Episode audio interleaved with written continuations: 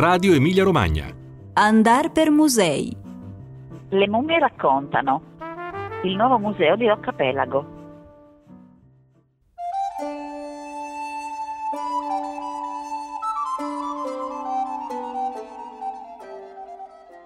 Ben ritrovati cari ascoltatori. Ormai l'estate, le giornate all'aria aperta cominciano a diventare un ricordo che il grigio degli ultimi giorni ha stemperato ulteriormente. Ma Uh, noi non smettiamo per questo di interessarci al nostro paesaggio, ai nostri musei, ai tanti luoghi che possiamo visitare. Anzi, l'idea di andare per mostre, di andare per musei diventa uno degli appuntamenti più piacevoli nelle ore libere che il preso lavoro ci lasciano. A questo proposito, proprio all'inizio dell'estate è stato inaugurato un nuovo museo. È stato inaugurato all'inizio di giugno il Museo per le mummie di Roccapelago. È stato inaugurato appunto all'inizio dell'estate Pieve Pelago rimane in provincia di Modena.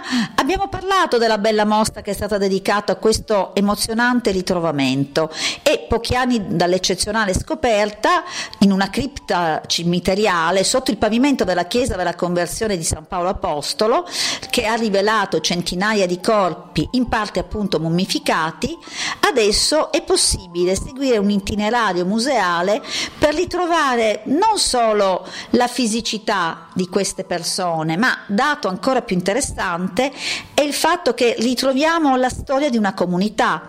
Infatti il museo, che è decisamente unico nel suo genere, racconta la vita e la morte della comunità che ha vissuto tra i monti di Pieve Pelago tra il XVI e il XVIII secolo. Pensate, un arco di tempo molto consistente, un arco di tempo che apre, squarcia un po'.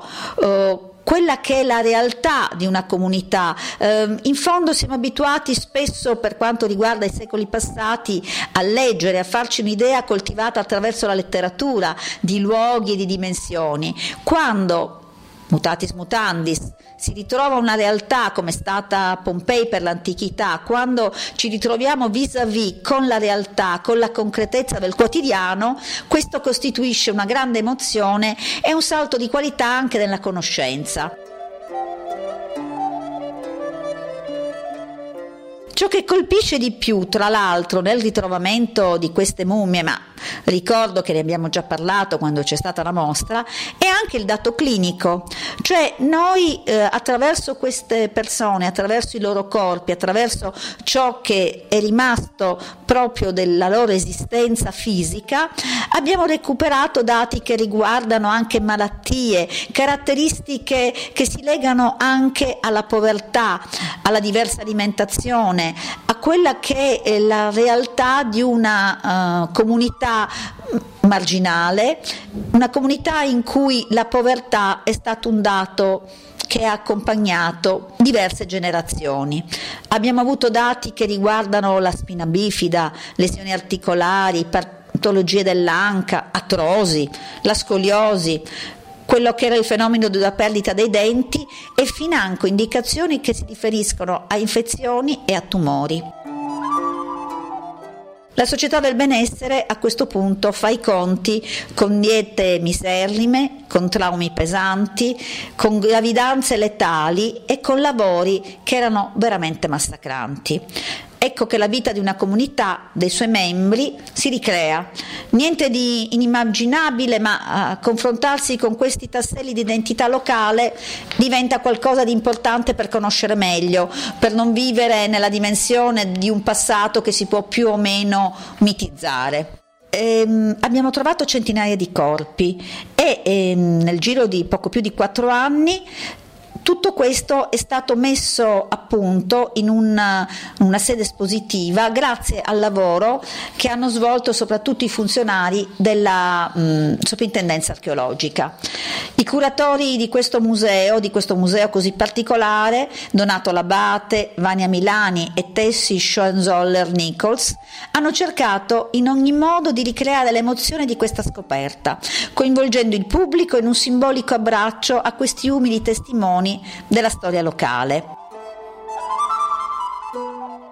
Il Museo delle Mummie di Roccapelago, nel non esporle come altrove le mummie in teche, quasi fossero reperti, sceglie di far vedere queste persone, i loro abiti, eh, le loro consuetudini, il rivoltare tessuti e ricreare la gradevolezza e la dignità di un abito con quel che c'è in un modo che risulta nuovo.